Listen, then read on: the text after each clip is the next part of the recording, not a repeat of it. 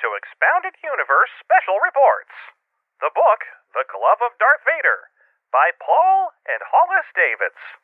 The year, 1992. With your hosts, Jeff and John. Let's go.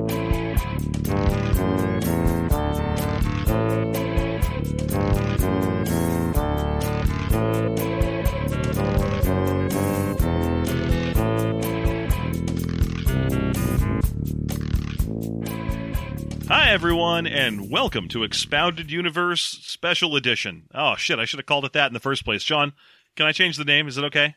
You can do whatever you. I mean, that's very clearly the name it should have. I should have gone with, right? I mean, The special probably. edition. Yeah. So going forward, that's what we're going to call it. So you can go ahead and disregard the Go- intro. That's. Going forward with all two of the episodes that are going to be of this. I think we'll probably stretch it to three. Look, look, we might as well explain what exactly is happening here. This book is, oh gosh, maybe 50 pages long, seven chapters, and pitched at children. Oh, yeah. This is like already a ridiculously thin book, but then you open it up and you're like, oh, this is giant print and there's pictures in it. Mhm. And this is going to take like, ooh, very little time to get through. Yeah, I'm, and ultimately, I didn't even know how to divide up seven chapters, so we're just going to be doing the first three chapters today. But this is a pretty fascinating thing. This is a part of a seven-part series that I I forget the name of. It's I think it's called like the Jedi Prince series or something like that. Uh, yeah, it's the Jedi Prince series. It and this is uh, definitely the first one of them. So for the first time in a while, we're actually doing things in the proper order Goodness. uh, and it will continue going through a series of books with even sillier names than this one because this is the glove of darth vader the fifth book in this series of seven is called mission from mount yoda uh, we also have queen of the empire and zorba the hutt's revenge there's a, there's a lot of fascinating stuff to be found here Super good. and i don't know if you've ever tried reading childified fiction of like a, a, thing that you liked before you read a lot of but I- goosebumps right I liken this to basically when they would make like a cartoon for children based off of very not appropriate for children property. So you'd have like Oh. a RoboCop cartoon and be like, "Oh, kids shouldn't watch RoboCop." or the adventures of toxie the toxic avenger yeah, no, those are all things where I'm like, "Who pitched this?" Yeah, I, I, I mean, in this case, it totally makes sense. This was a, a zeitgeist busting engine of destruction, the Star Wars like licensing realm, and it, Star Wars was absolutely huge among children. This, even then, this still kind of has a. Uh, it, it feels like it's pitched even lower than it than it needs to be. Well, yeah, cuz you still had things that were sort of pitched towards a younger age with like the comic books and things like that, but even Mhm. then the comics still had the same basic tone as the movies. Yeah. Now I've only I, I've mentioned it before, but I think I've only ever read one Star Wars children's book before, which was called like Luke Skywalker in Droid World, and and it was a little more. It was written in like the the late seventies, and so it had a lot more kind of hard sci-fi vibes to it, and and didn't feel quite as childly as this one did. But then again. I was a child when I read it, so maybe to me at the time it was super advanced literature. Man, I cannot wait until this whole pandemic thing is over and I can go to Orlando and visit Droid World again. Yeah, Droid World was full of like load lifters and bulldozers sh- and stuff that were droids. Sure, we have Droid Land in California, but it's not the same. No, no, it's very different. Uh, our Star Wars thing didn't open for forever at our Droid World. Hmm. Yeah. So anyway, uh, without too much further ado, we should dive into what's happening here in uh, the glove of Darth Vader. Well, the book starts out and it assumes you do not know anything about Star Wars and will continue this because it has like a three page summary of the entire original trilogy. Yeah, yeah, it's got a, a whole thing of original trilogy information, and before that, even a dramatis personae with photos or drawings, rather. Yes. uh, including an old fashioned. I can't wait to encounter some of the characters that are listed here. You got an old timey sea captain. Yeah, there's some real choices in this because you look at it and you're like, oh, these were things that were obviously like the left page. Stuff from Star Wars originally. The right page, goofity, dumb nonsense that looks like Dick Tracy villains. Uh, and and beyond that, it's kind of it's organized left side good guys, right side bad guys, uh, including Aqualish alien, as if there weren't enough bad guys, so they just put a random you know Ponda Baba in the corner there. Yeah, well, you know, sometimes you gotta have yourself a little Ponda Baba. That's Doctor Evazan. Doctor Evazan's a man who knows he's got Ponda Baba in his corner. Hmm, hmm. Oh, he knows. He knows. He takes it for granted a little too much. Keeps trying to start bar fights and shit, knowing he's got a walrus friend. I tell you, John, if I had a walrus friend, I'd start more bar fights. I tell you, I would mm-hmm. definitely start a percentage more bar fights than zero. Yeah, yeah. Right now, I start no bar fights, but if I had a walrus friend who was with me all the time, two times as many bar fights. the book opens. Oh, and we also have to set when the put when this is set. It's sometime after Return of the Jedi. Uh, it, it does not seem to take into account any other literature. No, there's no real like idea that you would have even seen the movies, let alone have read any other book. Yes. So this is very standalone. Yeah, and it, it appears to take place sometime very, very soon after Return of the Jedi because Han and Leia aren't really together yet. There's a there's a scene in one of these chapters where Han lets Leia know he'll be leaving for a long time. Yeah, it it definitely has an idea of what the post trilogy world is like that differs from a lot of what we have read. that is definitely true. Anyway, we open on uh, Luke and 3PO hanging out at a droid workshop on Yavin 4. Luke is just randomly grabbing droid parts and rebuilding 3PO however he would like. Yeah, they are going to send the droids on a mission to Kessel, and he needs to make 3PO look like a droid that belongs on Kessel.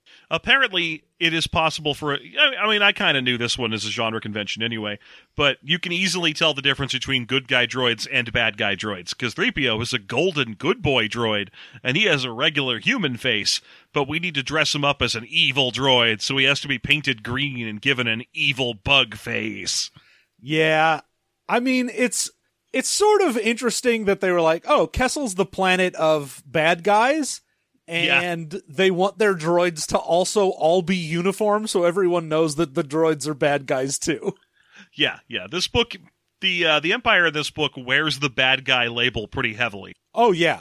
There's no like, ah, we're here to bring order. They're like, ha ha, we're the bad evil guys. They're a lot more Skeletor in this one. Yeah, it's, I'm uh, not nice. I mean, it would really be like if instead of like Tarkin and Vader starting out as our sort of main lens for Star Wars, it had mm-hmm. just been Palpatine ca- cackling in the background. That's sort of the level that we got here. Yeah, yeah. So 3PO, of course, as you can imagine, is not excited about someone trying to paint him and replace his entire head. Oh no, you're going to make me green, but that absolutely doesn't go with me. I'm Yeah, more of an no, he- autumn. Green is an autumn color, 3PO. Go with it. Oh, but only washed out greens. uh, I would look acceptable in. in, in you're going to paint me some sort of dazzling mint, aren't you? But anyway, uh, we get a nice picture here of what's going on as Luke is offering 3PO an evil bug droid head. And by Luke, I mean a drawing of young Charles Bronson. of mean- all of the drawings that they have of the original characters, boy howdy did someone just not know how to draw Mark Hamill. Hey, 3PO, I'm going to give you this droid head, and then we'll go get a hot dog. I mean, you look at the Han Solo and the Leia and like even Pretty Mon. Mothma, it's just just Luke is fucked up. I'm sending you to Kessel. I can't go myself because I owe a guy there about 50 simoleons. It is it is not the best drawing of Luke I've ever seen. Then again, it's not terrible. It just doesn't look like Mark Hamill at all. The other fun thing happens right away here because it's not enough that he's rebuilding 3PO. Obviously, he also needs to rebuild R2. So R2 comes rolling in looking like a completely different droid. He's got like a transparent cylindrical head to him and uh, he otherwise just kind of looks like an evil R2 unit. Uh, yeah, the fun and thing he about is also green because that is the color of all Kessel droids, apparently. apparently, indeed. Uh, beyond that, R2 in this book is given written out. He doesn't just say, "Oh, R2 beeped noisily." They write down every sound R2 makes onomat- with onomatopoeia. And I fucking love it. I can't get enough of it. But John, I, we haven't talked about this before we st- pressed record here today. Do do you have the same feeling I do that it kind of feels like he's just saying made up slang? Oh, yes, 100%. Because I look at it and I, I'm not getting beeps or boops. I'm just getting R2 going, Dweet Pachoo's in it. exactly. That's the first time I was like, "Dweet pachu tisn't," which is just something I would expect a person who I don't understand the slang of to say. Uh, Yeah. yeah, it's uh, Yeah, no. no, no, it's it's a it's a wonderful choice, and I love it. hmm Yeah, I can't get enough of it, and it happens a lot, especially because at least the first couple chapters of this book are very droid heavy. Yeah, I mean, we're gonna find out that it's basically we need droids to do a secret mission for us, so we got Mhm. just a lot of droid nonsense. We need droids to do a secret mission, and as far as I'm aware, there's only two droids in the Rebel Alliance. Yeah, as as far as I am aware, we don't have droids for other purposes. We have these two droids, and they are for everything. You'd think that at least find a droid that, even if he isn't built to do spy stuff, isn't quite as, you know, 3PO-y as 3PO. Yeah, because they're supposed to be infiltrating as like a mining droid and whatever the fuck 3PO is. But Just some sort of service droid. yeah, but you'd think they'd be like, oh, we should probably get a droid that if someone asks them a question, it's not going to be like, oh my, well, yes, ooh, mm, yes, well, that is the thing, though. Yeah, exactly. 3PO is very much, and I feel like they'd want a droid that isn't. Just like get one of the medical droids that sewed Luke's, Luke's hand back on and put the costume on him and just send him in there with a recorder taped to him.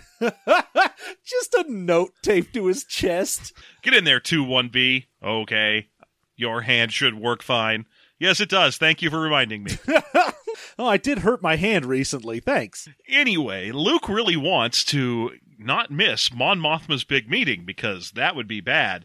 You see, she's having a meeting of SPIN, the Senate Planetary Intelligence Network. And they're all Uh, going to which get on really sounds- bicycles and start riding. Uh, SPIN really, uh, Senate Planetary Intelligence Network really sounds like they just wanted something to say SPIN, but that's apparently going to be the new spy organization. Yeah. Uh, also, we're going to get a lot more of it in a second, but we also get a little right now, which is that this book needs to explain to you who everyone is and their relationship to each other constantly. Uh, yeah. Well, I mean, it doesn't seem to be built on the same everyone or, or assumption of knowledge that a lot of other Star Wars books are. So yeah, we do get a moment right here as Luke just kind of to himself and 3PO a little bit just sort of waxes rhapsodically about how Mon Mothma is pretty great. Yeah. Oh, what a brilliant and distinguished woman. Why, when she explained our strategy for the battle against the Death Star, you were on time to hear her. And I'm like, uh, thanks. And this is no time to be late either, 3PO. But like, I don't feel like 3PO was going to be late. I mean, he's the the reason for the mission. It'll pretty much start when he gets there. uh, It'd be hilarious if they were late and they were like, "Oh, hey 3PO, good. We just got, went over all the plans for what you're supposed to do on Kessel. Shame you weren't here. Anyway, get in the ship." off you go. Uh, so they get into Luke's speeder or something, and they go whooshing over uh, Yavin 4's jungles. I mean, I say whoosh in that way because, again, this is a very onomatopoeia heavy book. Yes. And uh, we're going to go ahead and get into the conference where we meet all the people like Lando Calrissian, the governor of Cloud City on the planet Bespin. And of When you say all the people, you mean two women, two men, and two aliens. yeah, you know, like Admiral Ackbar, the sad-eyed fish man. And Chewbacca, the big, friendly, hairy Wookiee man. Oh God! The fact that they describe him as a sad-eyed fish man and war hero, I was like, "This is great. Thanks, book. I love you." Sad eyed fish man is like what you'd describe having a bad Tinder date with, you know? Uh, so we got to Buca di Beppo, and there, my date was just this sad-eyed fish man. yeah, say no more. I get it. Let me tell and you, you, were like, it was a trap. he looked nothing like his picture. It was a trap. Uh, I concentrated all my fi- my firepower on pretending I had a phone call. yeah. Uh, so the six of them, and the six being Mon Mothma and Leia, those are the women who Han and Lando. Those are the men who are there, and Chewbacca might as well not be there, and uh, Admiral Ackbar, and they're discussing the imminent plan to spy on the Empire on the in the main capital city of Kessel, Kesselia. Yeah.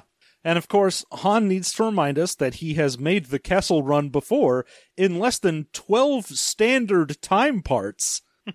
yes, says Luke. You told me that the day I met you in the cantina at Mos Eisley you- Spaceport.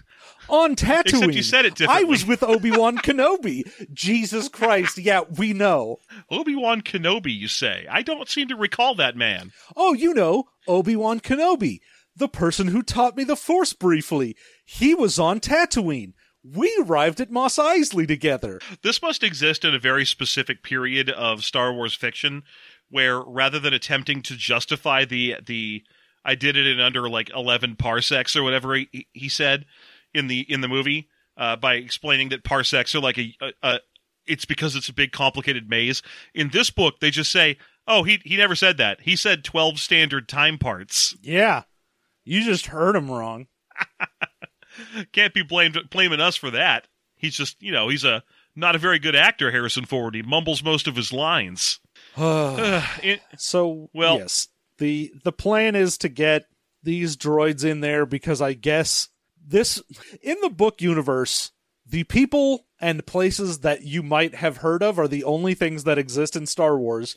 So oh my god. There are there also aren't any people they could send as spies because the only people that exist are the people in this room right now. Uh huh. So they have to send 3PO and R2 uh, to the planet Kessel, and they especially can't send any of the humans because if they catch a human and they suspect they may be alliance, they'll send them down to work in the spice mines for life to death. To be a slave for life till death. Yeah. Do us part.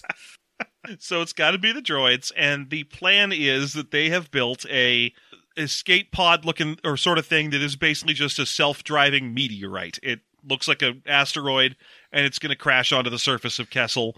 Uh, and then when they are ready to leave, it will re- it will break in half to reveal a a speeder that they can use to Well- fly back up out of the surface. the meteor will break in half to look like one of those like spherical droids that the Empire has, and then they Right, have a a speeder that will then pick it up. Yeah. So there, it's going to turn into. A, I mean, the problem is the spherical droid that the Empire has is that torture droid. So I guess it's going to turn into a giant torture droid.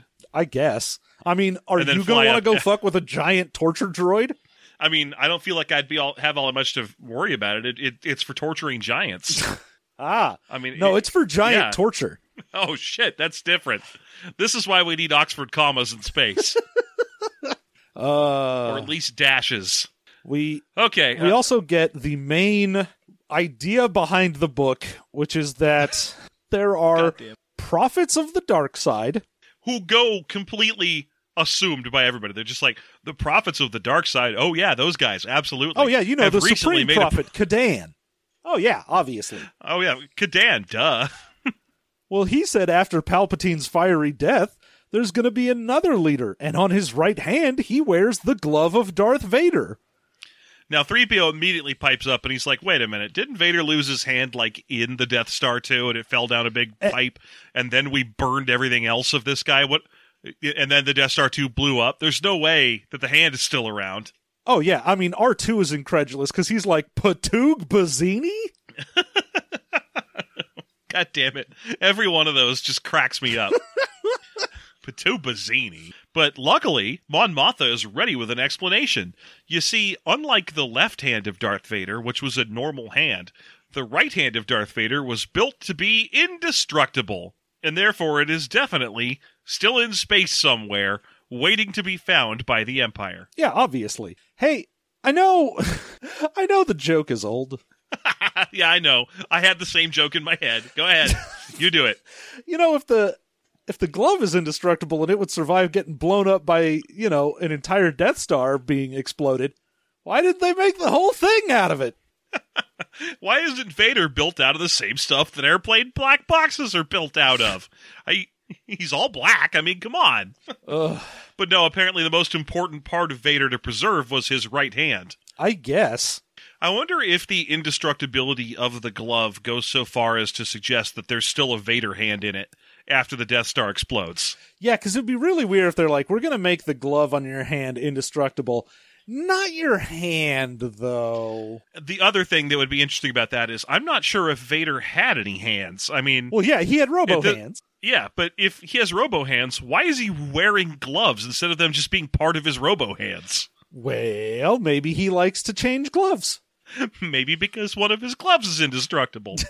I mean, if I had if I had one completely indestructible glove, I'd probably not change it out for different gloves especially often. Oh, yeah, you'd be known for wearing that one glove all the time. Mhm, That'd be what I'd be known for. That I just I love the the way that everyone just sort of accepts that information. Like, oh well, obviously the right hand of Darth Vader was invincible. And they're like, oh, yeah, no, obvious. Yeah, Yeah, duh, of sense. course. Left- I mean, it would have been if the prophets of the dark side said it was, so clearly. Anyway, this is Lando Calrissian. He lives on Bespin. Let me explain.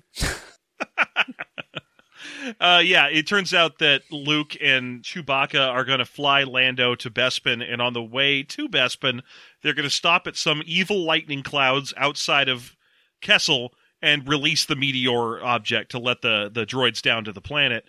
And yes, they, they take a moment to explain who Lando is and where he is from. Yeah, and that he has Uh, business. he is a businessman that does business.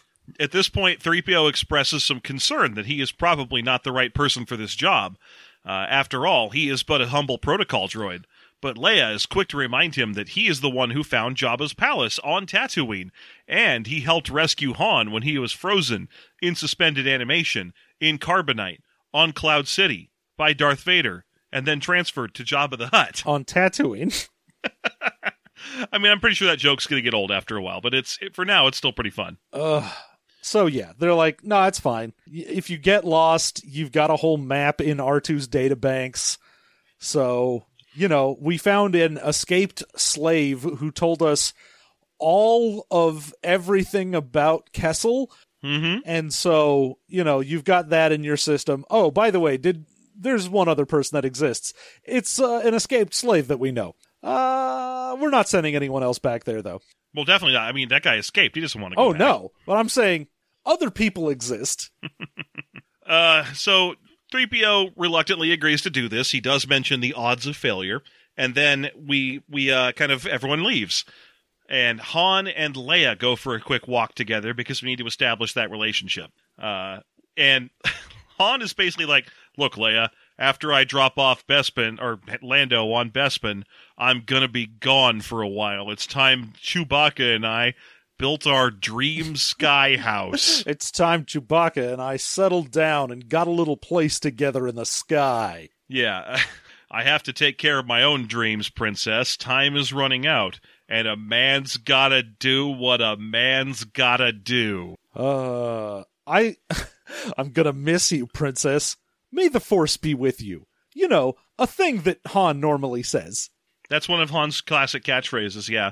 He's definitely the most respectful of the Force of all the main characters. Yes, obviously. Okay, well, anyway, on to Chapter 2, where the Millennium Falcon dumps the meteor and flies away, and then the pod starts dropping towards Kessel, what, which sounds like they're going to write it as an interesting crash landing, but then it's over immediately. Yeah, it just It's sort just of like, oh, bounces onto the planet.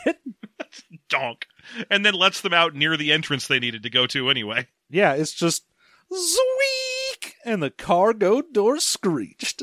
God damn it, I love everything in this. Uh, okay. Well, like I said, they right as they land, they land in like the mountains of Kessel near Cassandra Stadium in Casselia. Uh, and they go through a secret tunnel known only to work droids and slaves. Uh, they're starting to bumble around in there when when 3PO's like, "Hey, don't you have a map you can project?" And so 3 R2 projects a map uh, as a hologram.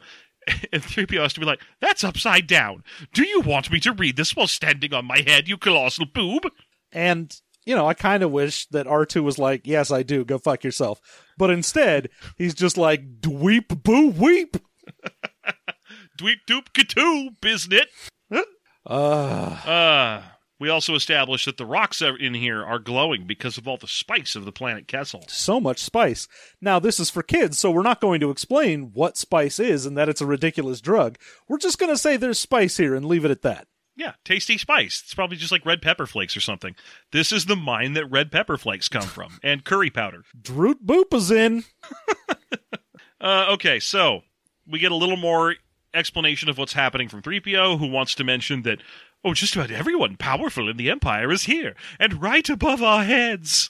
Oh, goodness. You know, you'd think they'd have given up after the second Death Star blew up. You know, when Emperor Palpatine and Darth Vader died, and oh, shit. well, they walk out into a massive arena football field sort of thing. It's apparently a gladiator- gladiatorial arena. Um, and there's a million billion people here, just mostly stormtroopers and and and uh, aircraft crew members and so on, uh, as well as just a dazzlingly huge amount of droids who look just like R2 and 3PO do right now. Yeah, just a bunch of little minor droids and tall, weird, punched faced looking droids. Mm-hmm. And so they just sort of shuffle in and they become part of the crowd and they wait just like everybody else. When finally, a man who I feel like I've mentioned on the show, on the bonus content of the show, like a dozen times already, finally dramatically steps out onto the stage. That's right. Grand He's Moff Hissa. Grand Moff Hissa. The man with sharpened teeth. He just, but he's like short and small and balding, but he sharpened his teeth anyway. It's so cartoonishly weird. Because again, this is like supposed to be a Grand Moff in the Empire, and he comes out looking like he's about to fight Dick Tracy. Like he is yeah. shark teeth and he has got an evil plan to take over the city. He looks like he's about to fight Dick Tracy and lose heavily because they miscast like Paul Giamatti as Grand Moff Hissa. Yes. So he's just Paul Giamatti or maybe Wallace Shawn with shark teeth. And I love it can't get enough. And not only is that the case, but he doesn't disappoint because his introduction is cartoonishly hilarious. He's like, Ah, dark greetings! Dark greetings to you all. Greetings, bounty hunters, slave lords, and slaves. I bid you all dark greetings. Who says dark greetings? That's like the shit that they they say on that uh that rebuilt uh shit, what's that? What's that show about the Sabrina? The Sabrina the Teenage Witch show on Netflix. that show where... about Sabrina? Oh yeah, Sabrina. well, sorry, my head was piecing together what I wanted to say as I was saying it too slowly, and I apologize for that. I do. Uh, I'm glad. But you know what I mean? Like, did you watch the Netflix Sabrina at all? No. Oh, there's a scene where they have to go to satanic court and everybody's talking, and then the, the the judges in the courtroom want everyone to stop talking, so they all shout "disorder, disorder in the court." Which I'm like, but if everyone's talking, it's already disorder in the court, my dude. Yeah, but we do the opposite because we're Satan people. we're Satan people, magic people, Satan people. it just comes off as silly, and it comes off. I mean, sure, in this book, it's okay for it to come off as silly because this is pitched at like nine year olds. Yes, but Dark greetings, dark greetings to you all. Uh, well, lucky for him, he announces immediately that the destruction Emperor... of the Death Star was merely a setback. Pretty much. Ah, mission accomplished banner hanging behind him. Well, what you may not have known is that the Emperor had a bloodline, a son. Yes, a weird son. Bring him out a big weird son, our new chosen one. And then he just stands there basking in that until finally some Grand Admiral's like, just show him already. Who's Who is this asshole? Son?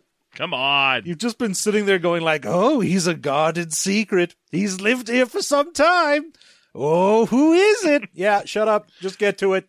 Is it Tim? You gotta tell us if it's just Tim. Come on, man. This ain't the masked singer. Just bring him out. he comes out. He's got a frog head. God damn it! It's a it's bow. It's Bow Wow. That's surprising. Lil Bow Wow. well, anyway, the door eventually slides open, and out, as the book says, strides a tall mutant. Indeed, he is someone that we have also mentioned several times. Trioculus, mm-hmm.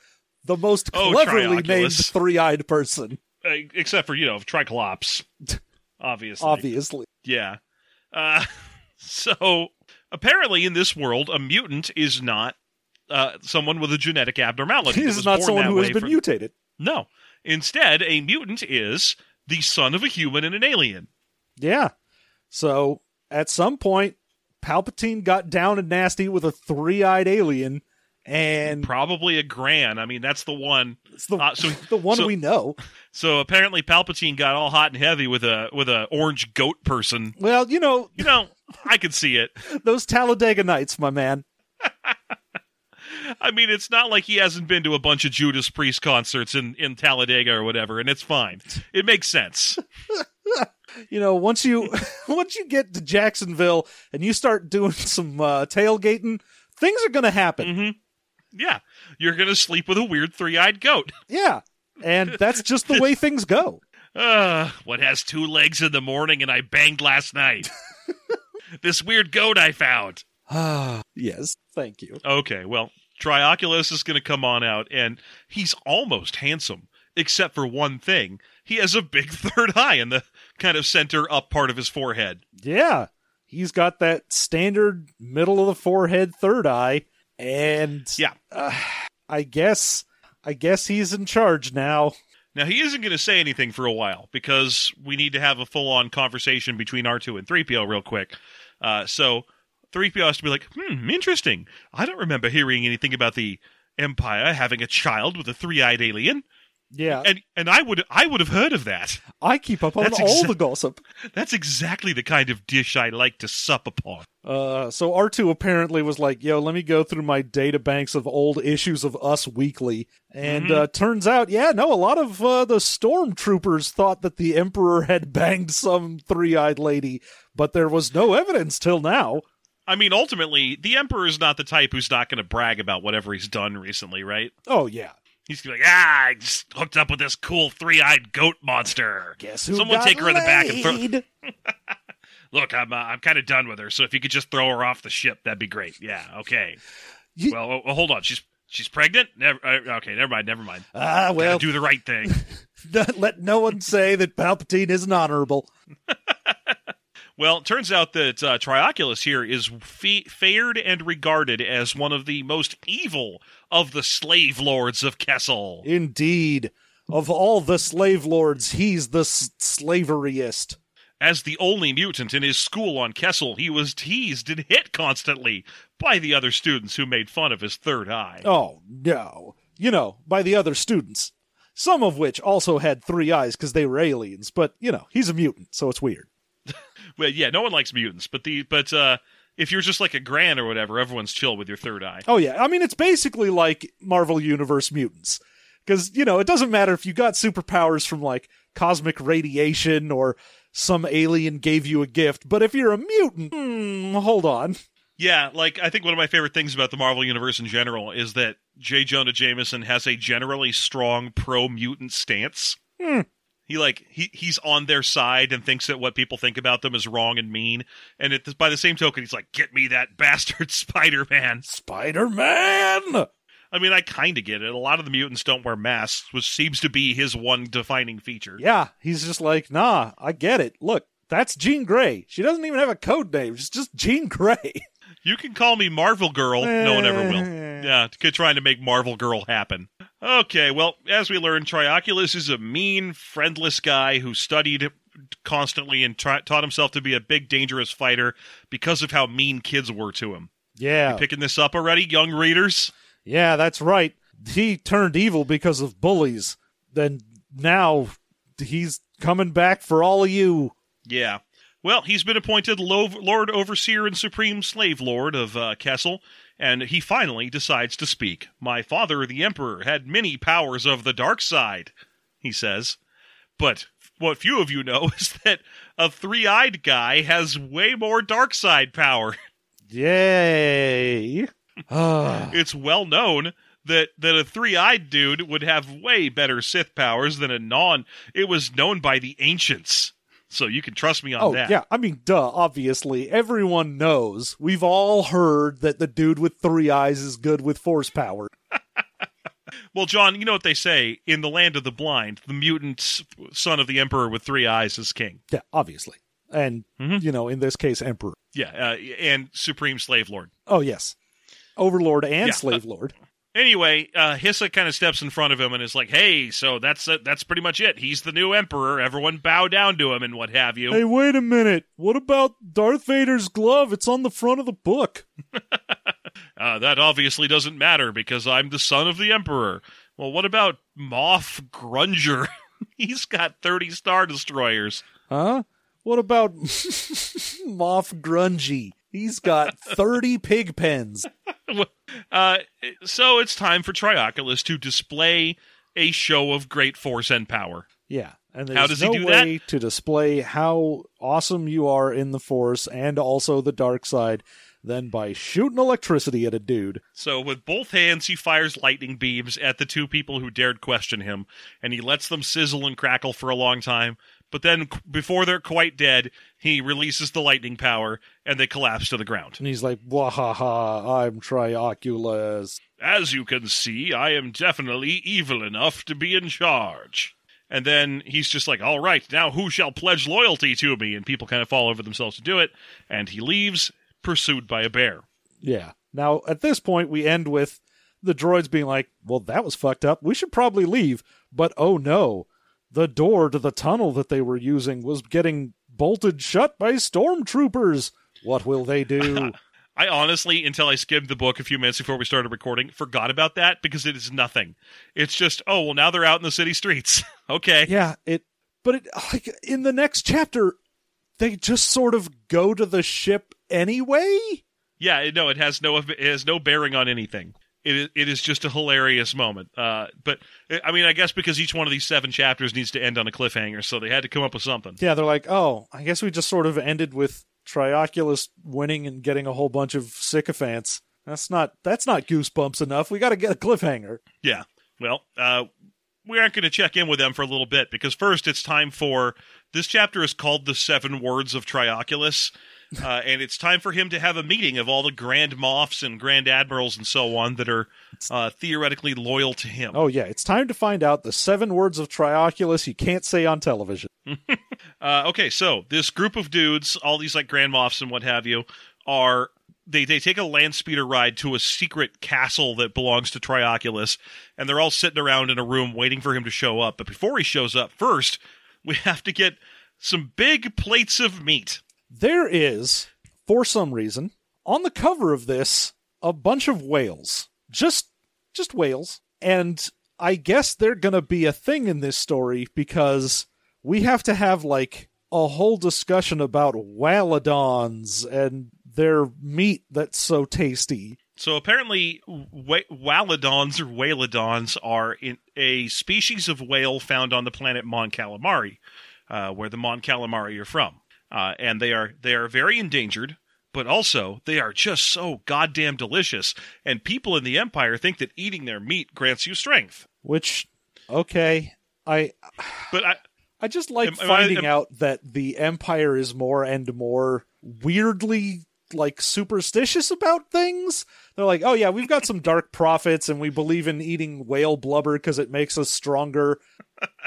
also, the trays are being described as just heaped high with whale meat, and I'm like, do you think they had any garnishes or side dishes, or what are we doing here? What what do you have to drink with just big heaps of whale meat? Also, I mean, I don't know why, but in my mind it wasn't even cooked. It was just sort of slabs of whale steak that have been slapped onto a plate. just big lumps, like fist-sized lumps of chunky meat, just just piled high on a bunch of things and just sort of paraded out and dropped in front of them, and they're all like, "Ah, yes, time to eat like Skeksis." Well, yeah, obviously. I mean, it's a bunch of evil guys around a table. They have to be shown to evilly. yeah, like uh, like uh, Temple of Doom, right? Like like just let's let's show how how decadent we are by eating ridiculous things. Yeah, you can't show a bunch of like evil officers around a table and have them be like, "Oh, I'll have the salad." Right. I've always, you know, that Temple of Doom scene is is like crazy racist, right? Like because it's, oh, look at the ridiculous things that Indian people eat. They eat chilled monkey brains and pregnant snakes and all that junk. And I've always felt like that wasn't the intent. That the intent wasn't Indian people eat ridiculous food, but these people eat ridiculous food. Yeah. That these These are evil. these people. secret secret evil temple guys. Th- these guys uh, uh, eat ridiculous things because they're decadent slave lords.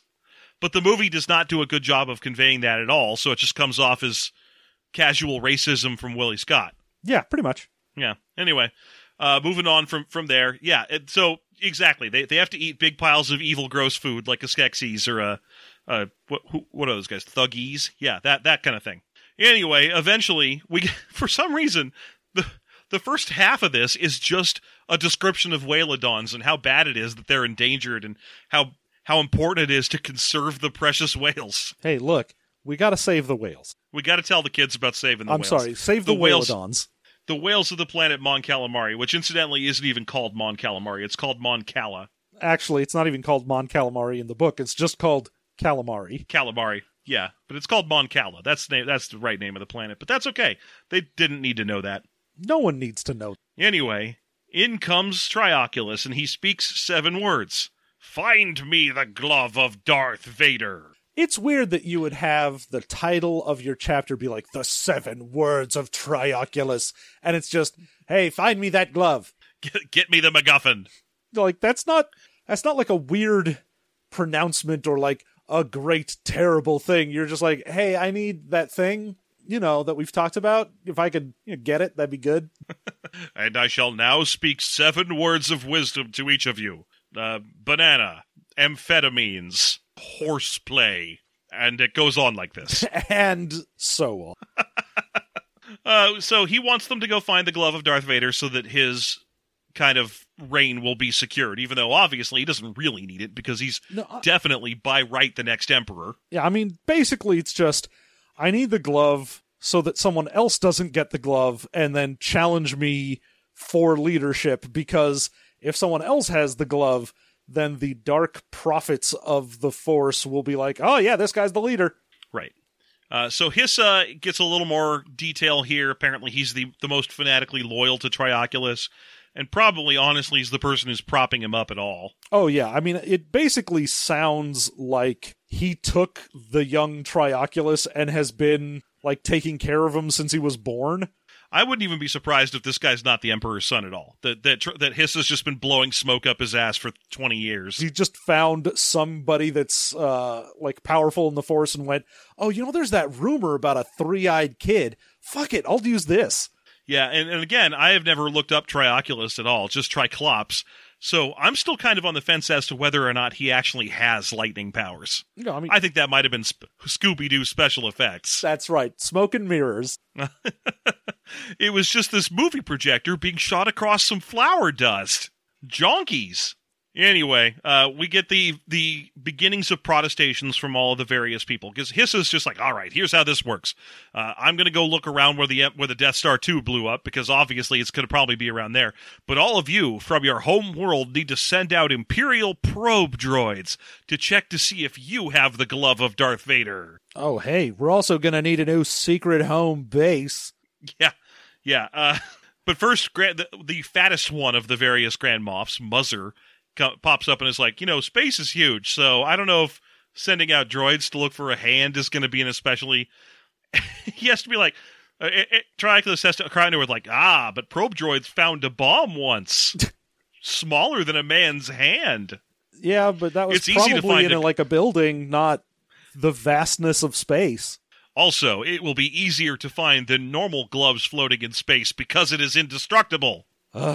This is a, this is an actual argument that is actually in. Anyway, like John was saying, he begins a call for we need a new place to establish a secret base, and this is the reason I required that we do chapter 3 today because his suggestions as they come in from the Grand Moffs are just planets from the movies. yeah everyone's like oh i have a great idea we should have our new base on tatooine we could take over the Mos Eisley spaceport. Yeah, Uh, he wears earrings shaped like this is who is this guy? Dunhausen, Moff Dunhausen, who wears earrings shaped like little lightning guns. little laser pistol earrings. Honestly, that's fucking fly as hell. I want some some laser earrings. Yeah, I like that he's got more than one. Like he's wearing two earrings, and they're both little laser Yeah. pistol. Yeah, that's I mean it's a match set. That's rad as hell. But uh basically, we're going to be listing the planets that you've heard of from Star Wars, and then Trioculus will dismiss them and make fun of the person who recommended it. So this guy's like, we could take over the Mos Eisley spaceport. It's kind of backwater, uh, and you know it doesn't seem like anyone will notice. And he it, and Trioculus has to be like, Tatooine, you think I want to spend my time fighting sand people and Jawas? Stupid. Also, I obviously know everything about what's going on on Tatooine, even though it was established as a backwater that no one knew about. Well, and beyond that, how much time does the Emperor or the Empire really need to spend killing off the local color? You know, like y- you can let the Sand Raiders continue to sand raid. Who gives a shit? They're not very effective against stormtroopers anyway. Yeah, you'd just be like, It's not like yeah, we got guns. Who cares? Yeah, you guys continue to hang out in the desert and yell her her. It's cool. We're cool with you. All right, all right. But no, not good enough. Uh, then What about uh? Grand Moff Grand Moff Thistleborn, whose bushy eyebrows touched each other and curled up at the ends. Let's take over Cloud City. Now, this one is genuinely stupid, as Trioculus points out, because the Empire already has a base there. They have their own Tibanna gas mining station on the pla- planet Bespin, and besides, Cloud City isn't big enough for troop training. Yeah, because you've got to have, you know, a whole bunch of floaty places. You can't just like take them out marching somewhere. Yeah. Uh, and then Then- a unnamed Grand Admiral suggests Dagobah? Oh, god damn it. Dagobah's a secret planet. No one knows about Dagobah. That's the point of Dagobah. Like, the reason that Yoda went there is no one gives a shit or knows or cares about Dagobah, and yet Trioculus is like, yeah, nah, you're wasting my time with that. Give me some Zoochberry. yeah, he knocks over. I guess there must be condiments to be served with the big fist-sized heaps of whale meat because he knocks over a, a pitcher of Zoochberry cream. Uh, yeah, and finally, of course, it's Hissa. Hissa pops up and goes like, "Why not the planet Hoth? There used to be a rebel base there, and so all we have to do is move into that." And, you know, of course, Trioculus loves that because he's like, yes, it's cold and miserable. Ooh, I love it. Yes, a, an army that trains in a shitty place becomes an angry army, an effective angry army. Yes, if they're comfortable, they'll be lazy and rebellious. But if they're uncomfortable, they won't think of rebelling. And I'm like, how are you not arguing against this one with the same arguments as the Tatooine? You're, oh, do you think I want to get into a ground war with the Wampas? Oh, and it's not enough for Hissa to say that Hoth. He has to be like, Hoth, you know, the planet where there was a rebel base, and we took over the rebel base by sending in our four legged AT-AT Imperial walkers? Remember? They're walker shaped. they shape. They they walk. Come on, you remember those? Come on, come on. Well, anyway, I guess that settles it. Hoth is perfect, and Trioculus and Hissa agree. But then the unnamed Grand Admiral from Gargon voices an additional concern.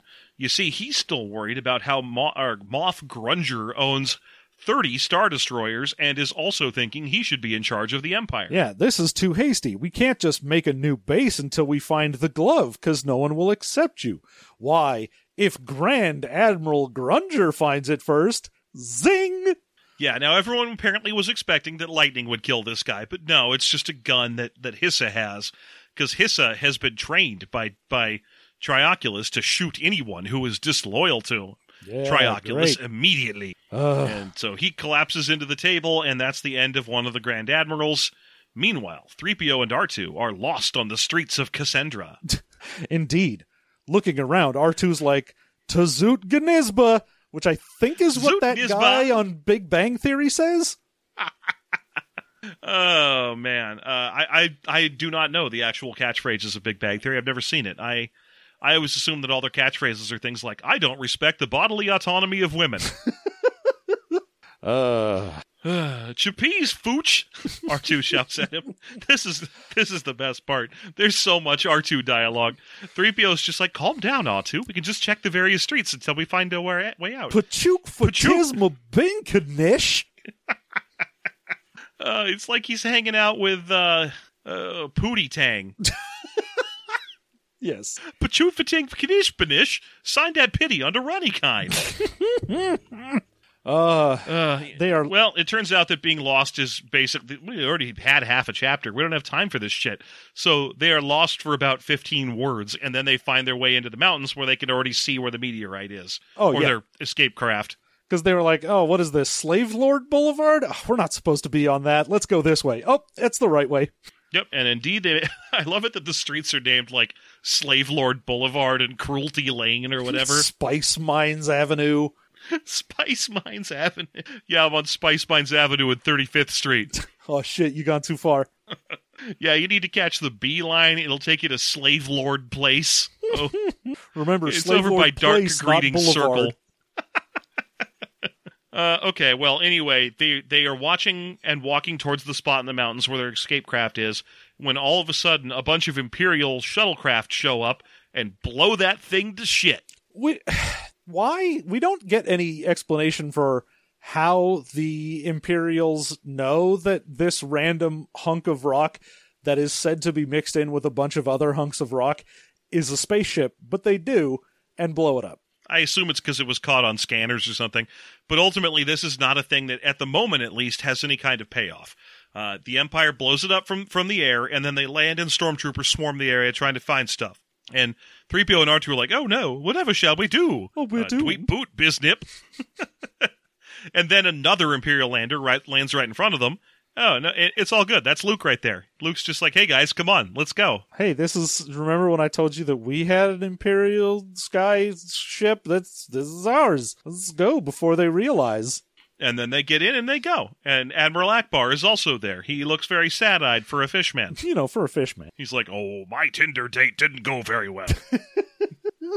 she went into the bathroom and never came back out. I probably shouldn't have used that picture of that guy from the uh, Guillermo del Toro movie.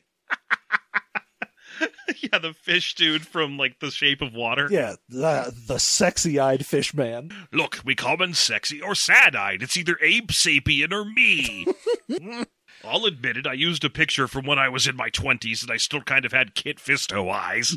Uh, That's one of the most popular songs on our planet, by the way. Yeah. uh, anyway, they they take off from the planet. We get one last really good bit of R2 onomatopoeia. Buzz to zit ganiz bazeep diz da zoop. I want every one of these on a shirt. I want to play that TKO game on Jackbox and just enter these as shirt titles. Well, anyway, they're about to leave when all of a sudden, oh dear, said 3PO. R2 definitely doesn't advise that we chart a direct course back to Yavin 4. He spotted Imperial probe droids directly in our path. Oh no! And that's the end of the chapter. What a cliffhanger, Jeff. Oh no, what will happen next? I haven't been this excited since Shadows. you know, Dark Shadows, the Johnny Depp movie. Oh, I thought you meant Dark Shadows, the TV show, the I- I original at TV first, show, I- not the reboot TV show. I did it first, but then I remember that I don't know anything about the original TV show, and I wasn't going to be able to back that up. You know, I was allowed to watch the Dark Shadows reboot TV show back, Mm-hmm. and I probably shouldn't have because it was very sexy vampire soap opera. Right, yeah. But uh, The you know, the original, I don't believe was super. It was very soap opera y. yes, it was vampire soap opera, and the whole thing was like, oh, I'm a sad vampire and I lost my true love, and then this lady looks like my true love because that's what every vampire story is apparently. Right, yeah. And uh, so yeah, it was then just like a vampire's attempt to get into a lady's pants, the soap opera. Right, and eventually a werewolf got involved by like the second or third season or whatever it was. yeah, so there's a lot. There's a lot going on there that I don't know anything about. Maybe that should be the next season of TV Mastery, Yeah, we'll go watch. Man, I don't know where I would find Dark Shadows. like the original with the Barnabas Collins and all that shit. I have no idea. Yeah, nonsense. I mean, presumably it's still out there somewhere. There's there's got to be some streaming service that's basically Nick at Night, the streaming service. I mean, someone is still paying a tiny amount of money to be able to air My Three Sons yeah, somewhere. someone's got it. Yeah, it it, it just exists. It happened. Well, anyway, uh, I think that's about it for this week, John. We've definitely gone over the first three chapters of this little trifle of a book. Oh yeah, and we have yet more for you, the listener. hmm we sure do. If you go to patreon.com slash system mastery and support us at the $2 or higher level, why you unlock our bonus content for this show. That's right. The $2 higher level will unlock Expanded Expounded Universe, where we go to Wikipedia to find interesting stories, sometimes related to the book and sometimes not. And then we come back and we tell them to each other and to you. Yes, And we expand your knowledge as well of our uh, uh, as well as our own of the dazzlingly huge Star Wars universe. quite so. Indeedly. So uh, if you're interested in that, just go on down to patreon.com slash system mastery and support us at the $2 level. And if you were one of our $5 donors, good news, there's bonus content just for you beyond what we used to give you. That's right. As Jeff mentioned earlier with the whole TV Mastery thing, Movie Mastery has its own little set of bonus content, so everything we do has an after show. And this time we are watching season one of Smallville, so we are working our way through that right now. One episode at a time. Uh, we're probably not going to do a whole series run on Smallville because it gets very episodic very fast. Uh, but we are going to do the first season and then we'll pick something else from there. And it's not a new level. It's just at the $5 level with the afterthought content. So it's a little extra bonus for people who were already at the $5 level and a little extra incentive to get other people to go there. Yeah, just sweeten that pot. That's the plan. Uh, so we'll see you real soon over at that Patreon bonus content. Otherwise, I've been Elan Sleazeboggiano. And I need the glove of Darth Vader.